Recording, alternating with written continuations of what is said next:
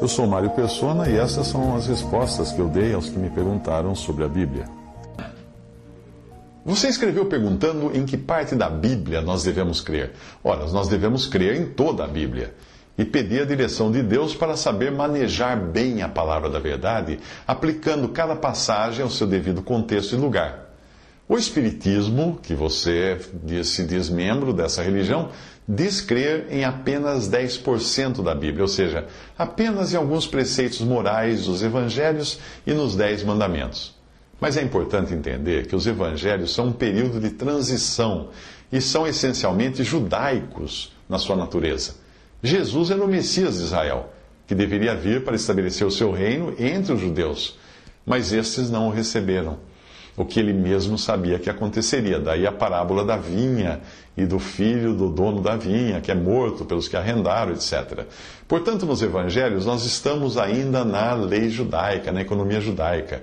Existe um templo nos evangelhos, um templo em Jerusalém, que é o único lugar de adoração oficial. Existem sacerdotes. Jesus reconhece os sacerdotes, porque ele mandava até os, os que eram curados irem ao templo fazer sacrifícios, oferecer sacrifícios para os sacerdotes, eh, para Deus, através dos sacerdotes. Existia toda uma ordem de coisas da religião judaica que havia sido estabelecida por Deus no Antigo Testamento. Portanto, o conhecimento que o homem tinha nesse estágio da Bíblia, nos evangelhos, era um conhecimento ainda de causa e efeito.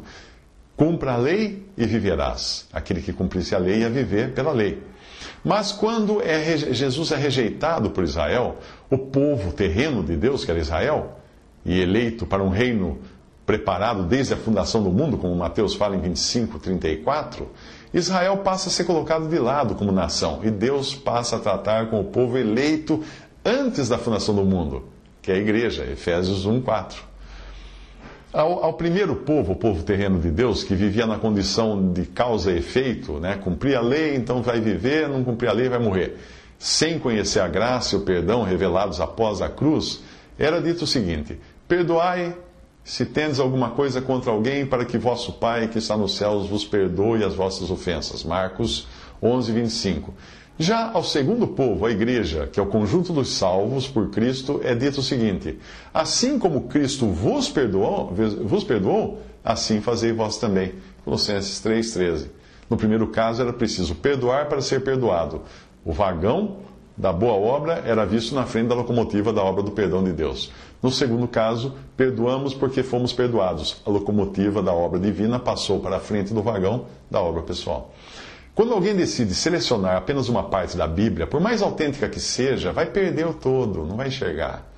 Algumas religiões selecionam o Antigo Testamento, como os judeus fazem. Outras selecionam o Novo Testamento, porém adotando práticas do Antigo Testamento, sacerdotes, templos, rituais, etc. Outras apenas regras morais de um ou de outro, como fazem os espíritas. Mas todas elas perdem com isso a visão do todo.